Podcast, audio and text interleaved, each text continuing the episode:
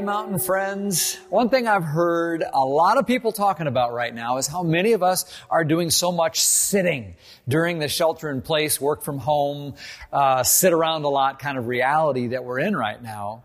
Um, like the, the, the days kind of all run together for a lot of us, and many of us are spending more time on our rear ends, right?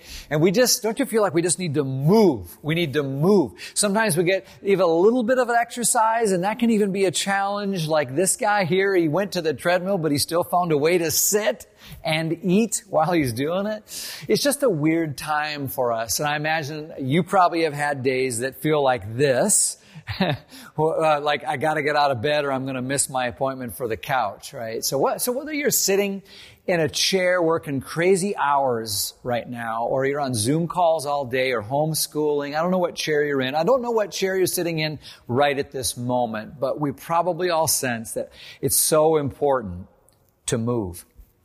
And today we want to talk about that same truth in our lives, but not just in the physical sense of moving from one chair to another or from the couch to the dinner table, but how important it is to move spiritually. Because I don't know where you may be with God and wherever you are, it's okay. But I do know this. I know every one of us has a move to make right now.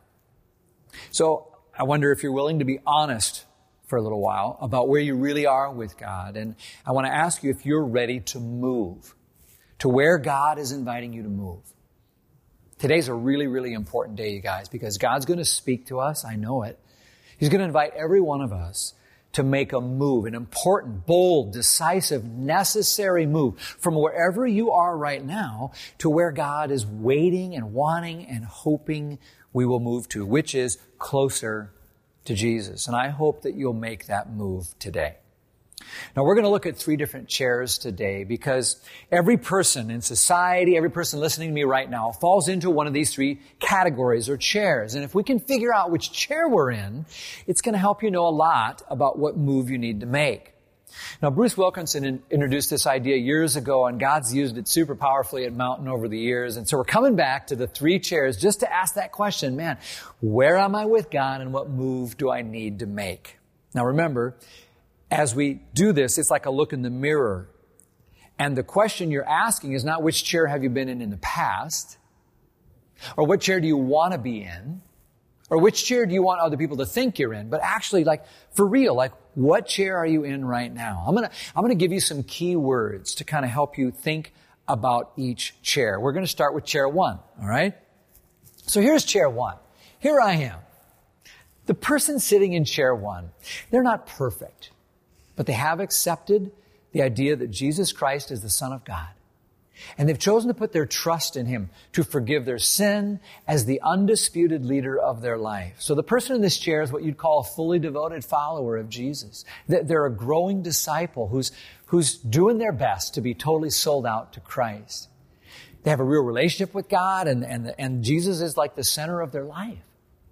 Jesus says, follow me, and you're doing your best to walk with Christ in an ongoing relationship that's alive, it's real. So the word I would use to sum up chair one is commitment. Commitment. You're committed to Christ. You want to be loyal to God.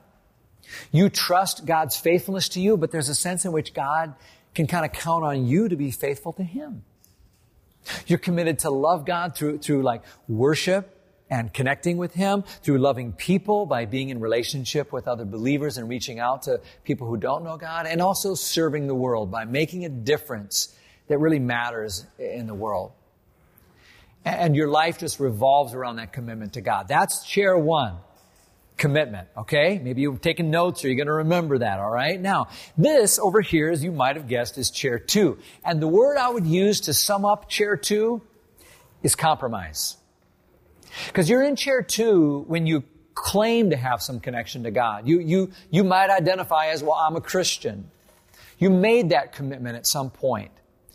But it's really not the way your life is playing out in reality right now. Your, your faith has kind of faded, your com- commitment has dwindled, and it's a lower priority in your life. Now, Jesus actually told a, a story one day to describe how we respond to Him differently. He, he said, God wants to plant seeds of faith and, and see them grow in every single person, but we're not always very receptive to that. Now, a few days at home, I actually hope to plant some vegetables of my own. I really don't know what I'm doing. I YouTubed it. I know I'm going to drop some seeds into some dirt and hope they grow. But Jesus said, God's like a farmer who just flings seed everywhere, all over. And he says some of that seed is going to fall along like a path, and birds come along and gobble it up, or it gets trampled on before it can even take root. And then some of the seed, he says, falls on rocky ground. It's got real thin topsoil, so it springs up super quick, but it's got no roots, and it dies off as quickly as it started. And that's what chair two people are like. They maybe started strong. You, you, you made a promise to God at one point. You had sincere intentions, but it, it hasn't lasted. It's not where you are right now. And I know there are people listening to me right now who know exactly what I'm talking about because you're in chair two. Maybe it was that when you were younger, you know, you had some spiritual seeds that were planted in you. You believed, you, you followed in faith, you did the church involvement thing. But something has happened along the way, and as you got older or got busy, the seed got trampled on or eaten up.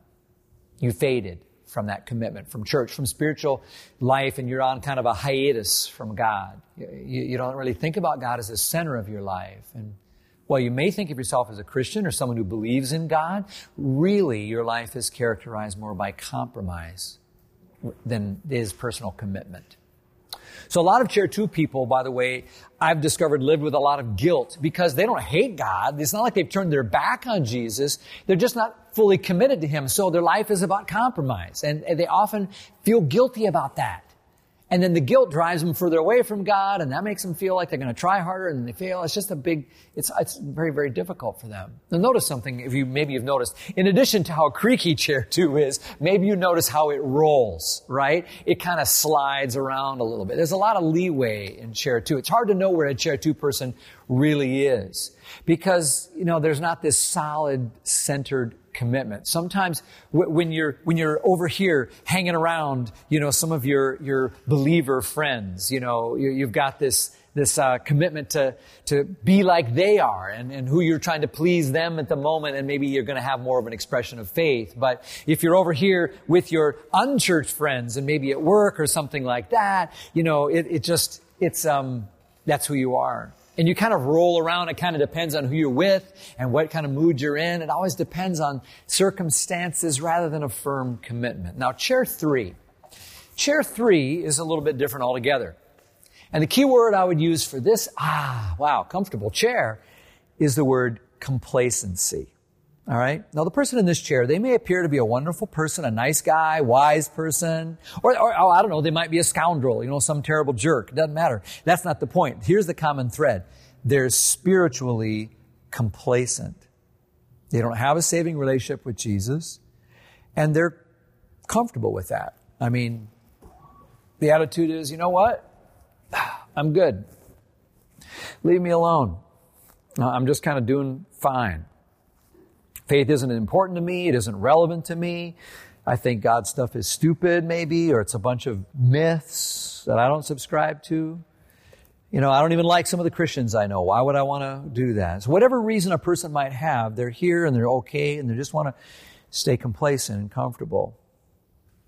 You know, in the story of the soils that Jesus told, he, he, he, described this chair. He said that some seed falls among the thorns, and the thorns grow up with the plant, and eventually they choke out the plant. Jesus says there's stuff in life that'll do that. It'll choke out your faith.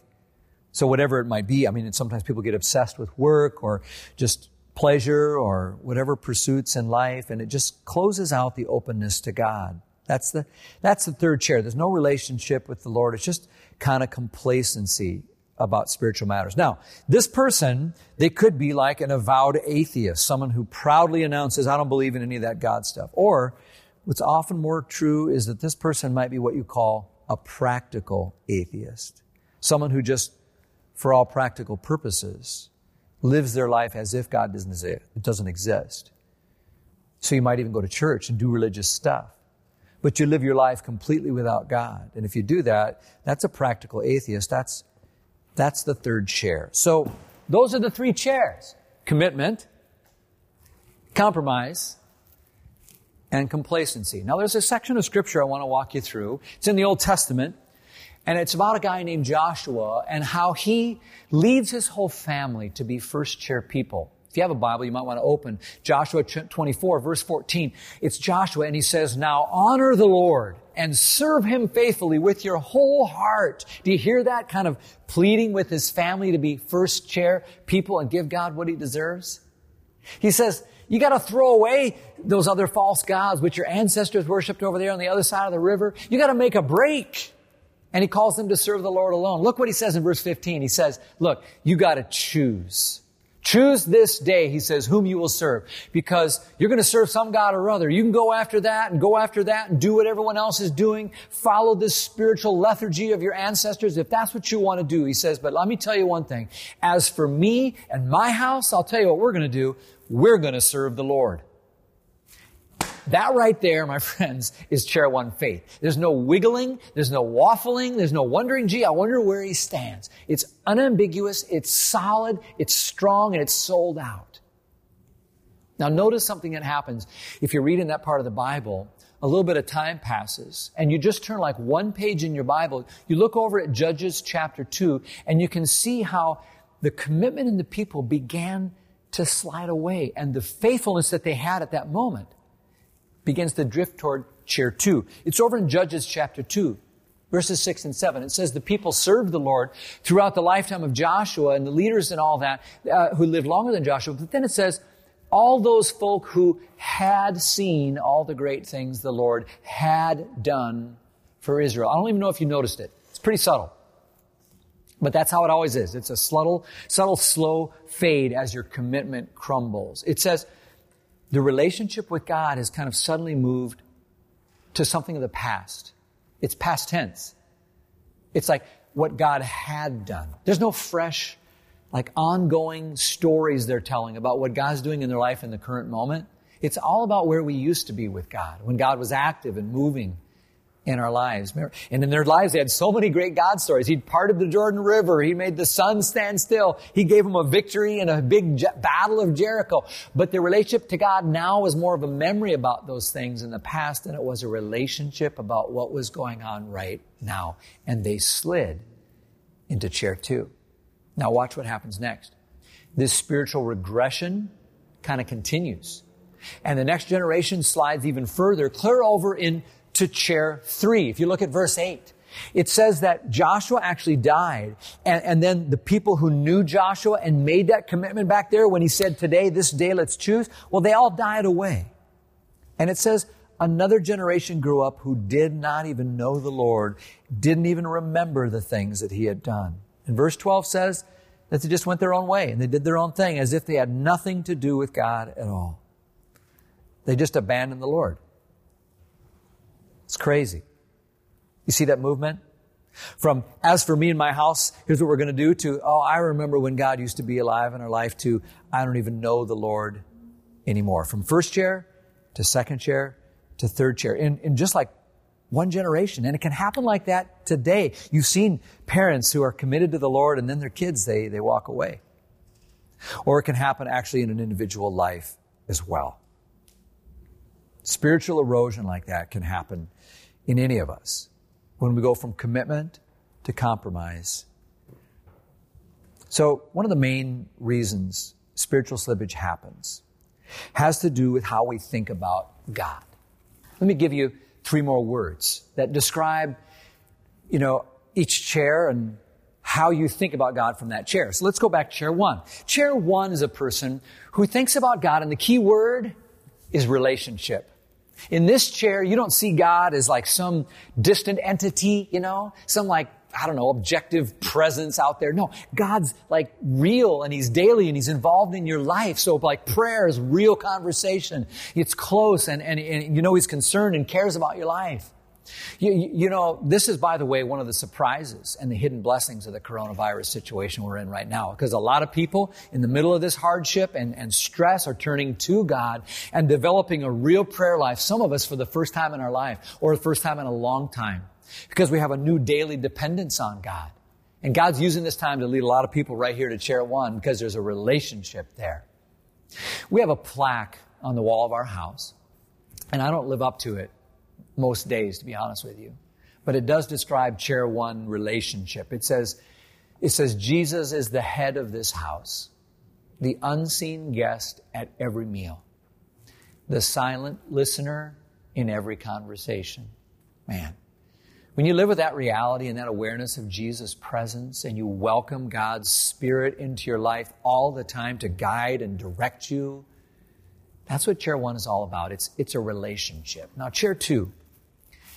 Chair two doesn't really think so much about a relationship as it, as when it comes to God, it thinks about religion. Christianity is a bunch of rituals to be endured rather than a relationship to be enjoyed. It's a bunch of do's and don'ts, and if it's fun, God probably doesn't want you to do it. God's like a big traffic cop for a lot of chair two people. You know, you, you know, it's, it's okay if you're on good terms, but he's probably going to set a speed trap and bust you. And, and you're always living your life looking in the review mirror, wondering if he's going to, you know, ruin your day. And so at church, you know, chair two people, they do church, but they don't really open themselves to God to hear what he's saying to you. And as a result, you leave unchanged, the same way you were when you began.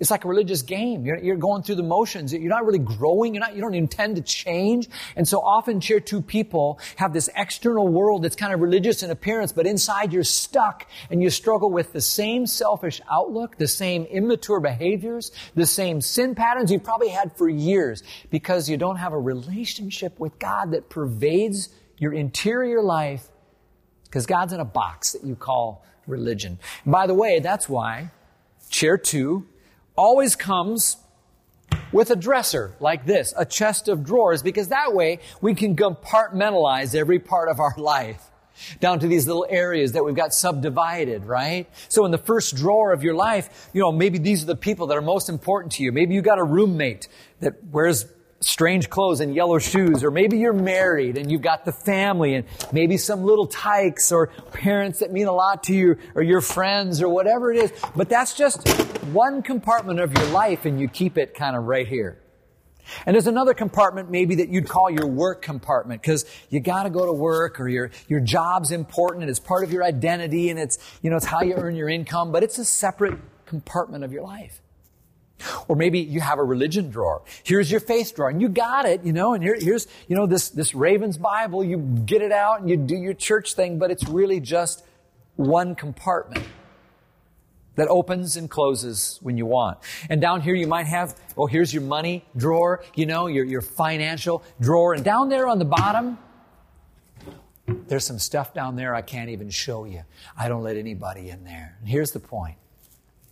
Chair two has this chest of drawers because life is all about these compartments and what we're forgetting is that God owns the whole dresser.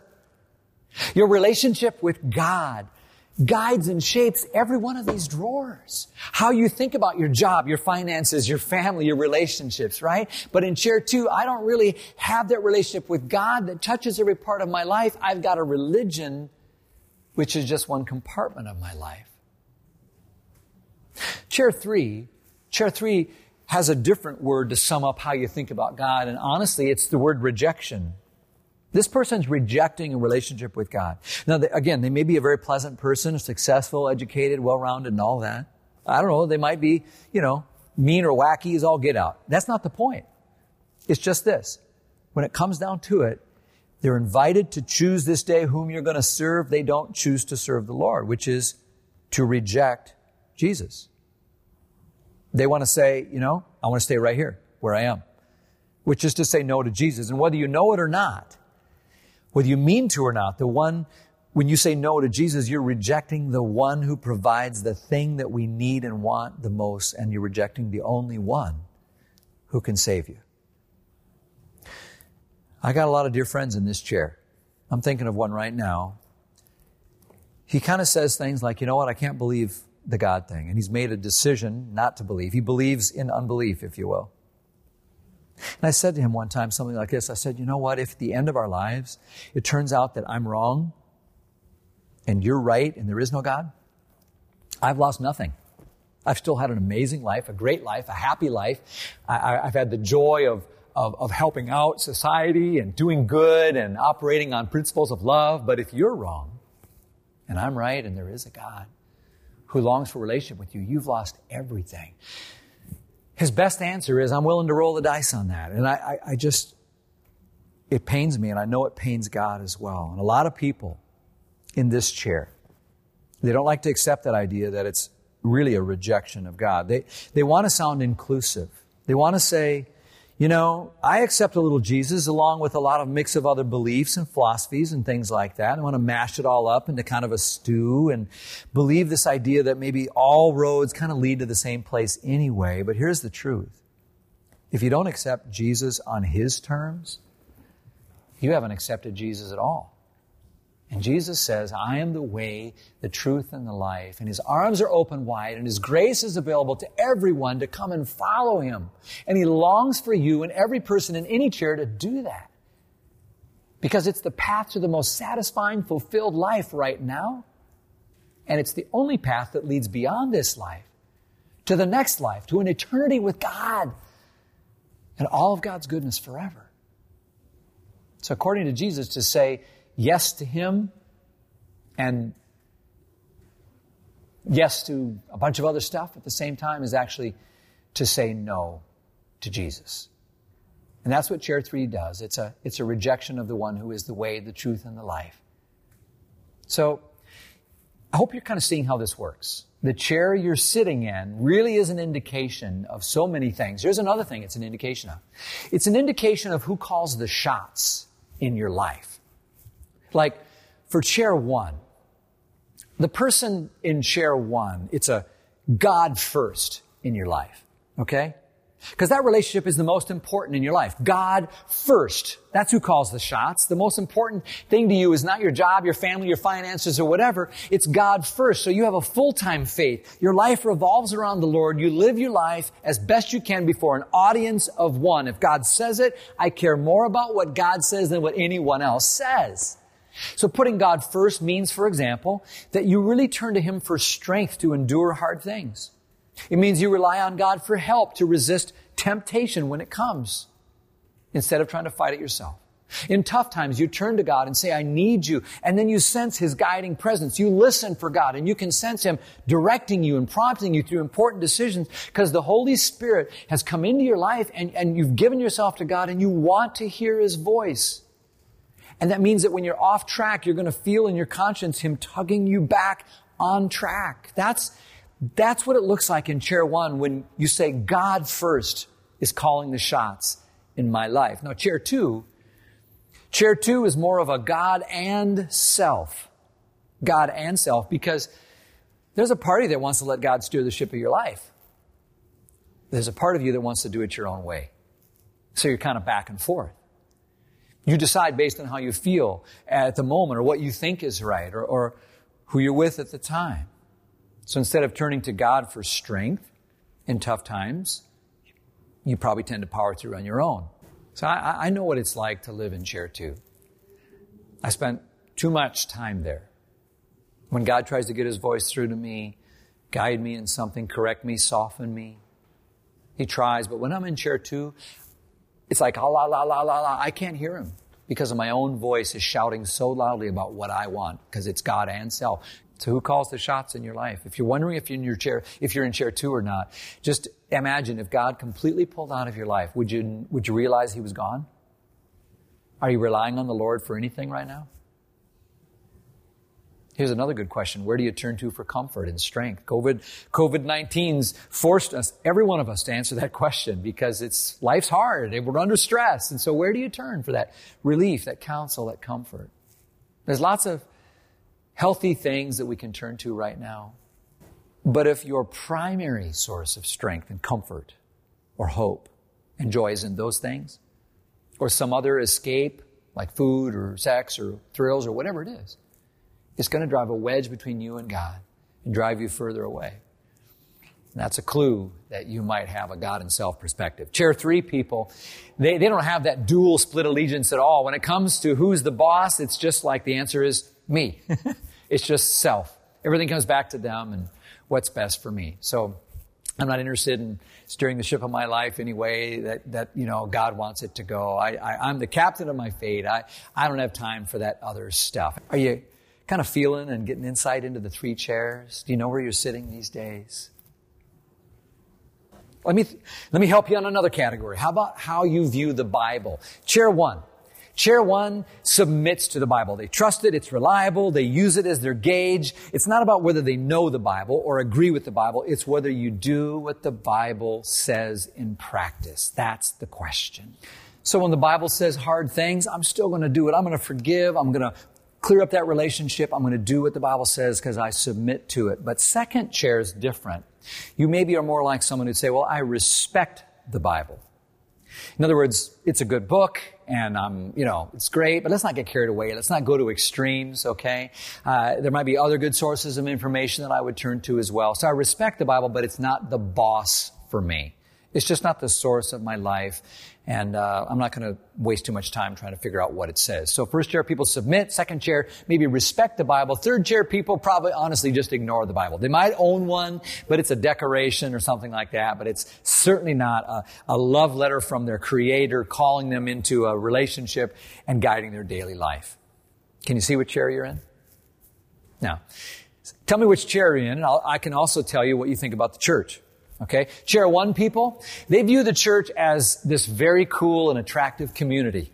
Community. They, you know, we are seeing it during the coronavirus crisis when, when more of us are saying this isn't about, you know, going to a building. This is about being the church because it's a community of people and, and we're flawed and imperfect. It's so obvious.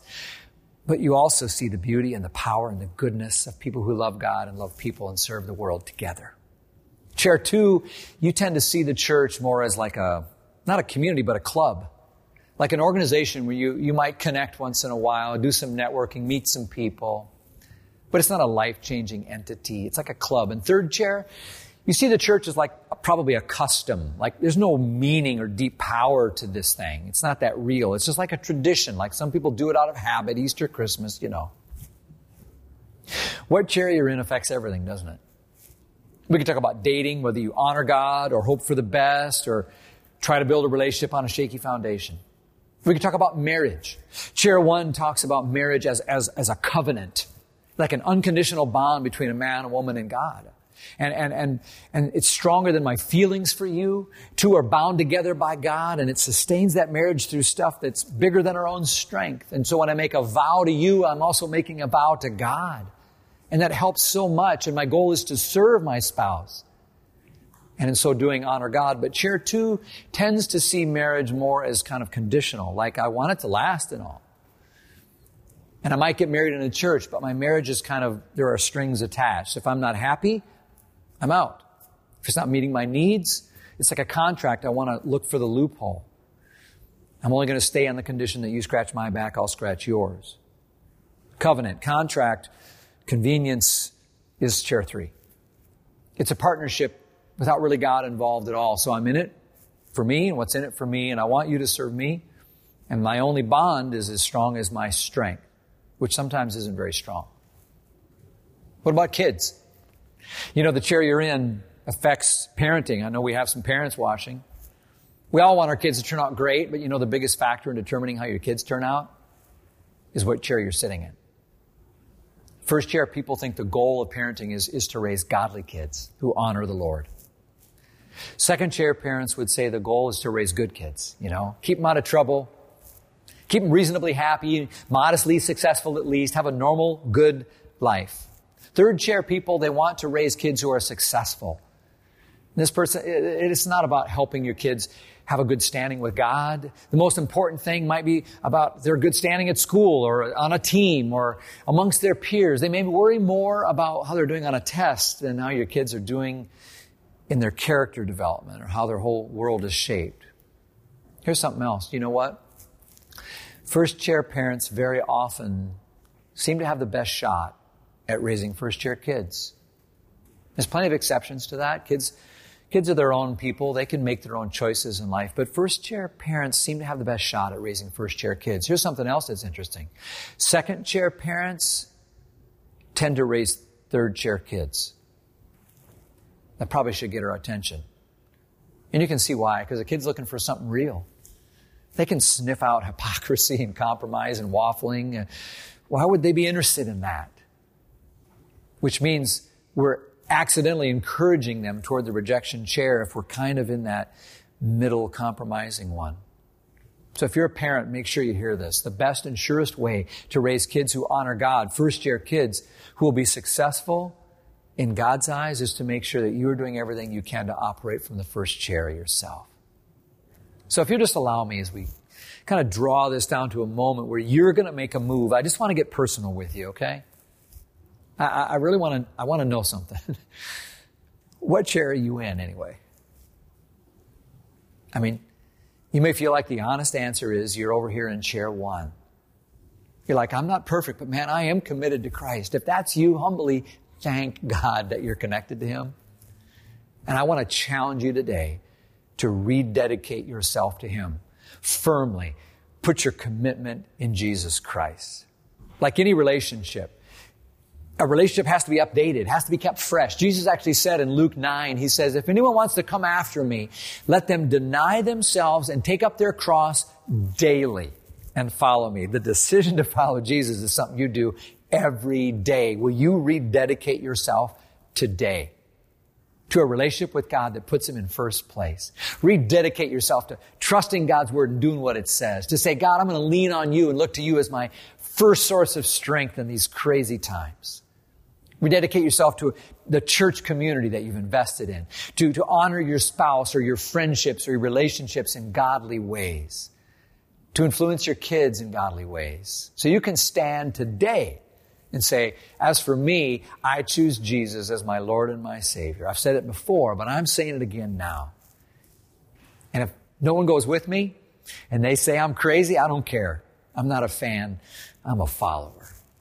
Will you do that? Put God first and experience the joy that comes from getting back where you want to be just so strongly, walking with Him every day. I see a church right now that can't meet together but instead of one big fire, God's lighting lots of flames of commitment and thousands of hearts all over the place right now, all over this country, all over this county. Rededicate yourself today. Chair one people, okay? Chair two people, I know some of you are there.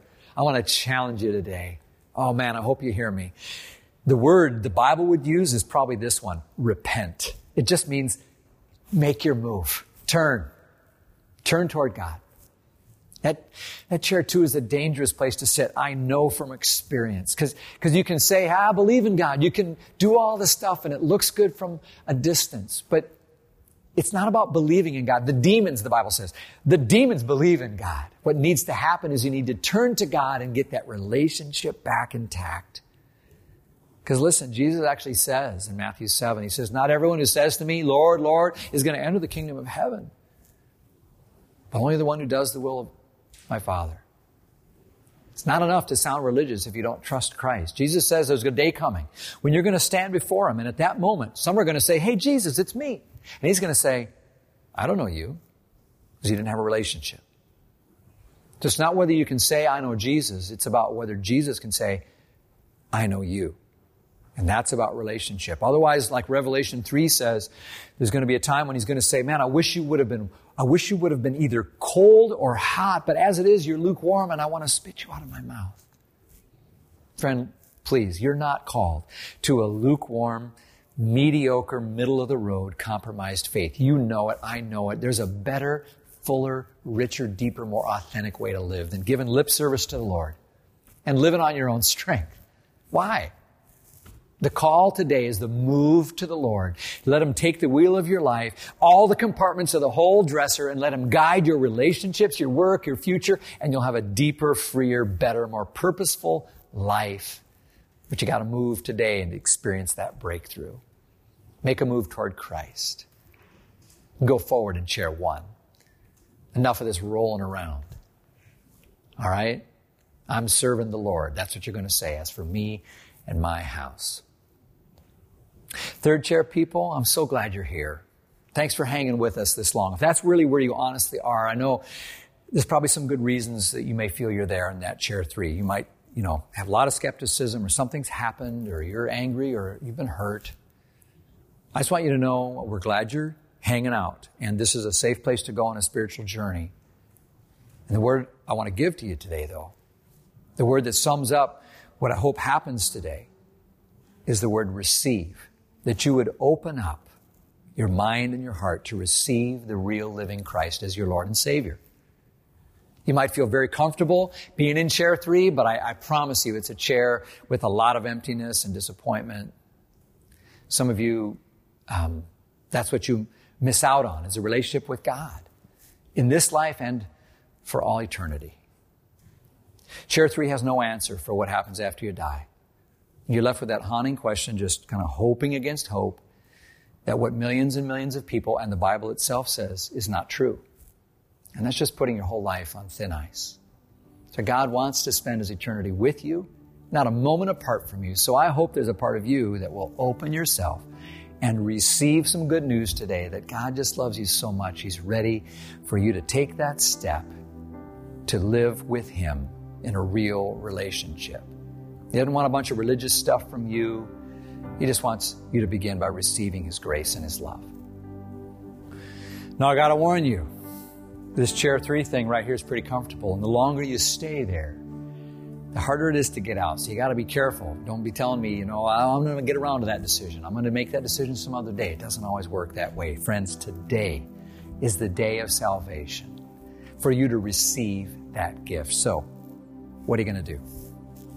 Chair one people, I hope you rededicate your life to Christ today and make a firm commitment again. Chair two, I hope you make the turn, you move. And in the scriptures, when people want to demonstrate that move, they're baptized. That's what Jesus asks of all of us. If you've never been baptized, I hope you put the Lord first and show Him through baptism. Now, here we are in this social distancing reality. I can't baptize you this afternoon, but you know what? You can do it at home, or you can do it my friend Lou did. He texted me this week and he said, Ben, I'm putting God first in my life, and I'm going to get baptized as soon as these restrictions are over. I'm getting in the water. I want to know who's going to join Lou whenever that day comes. If you're ready to do that right right now and mark this moment.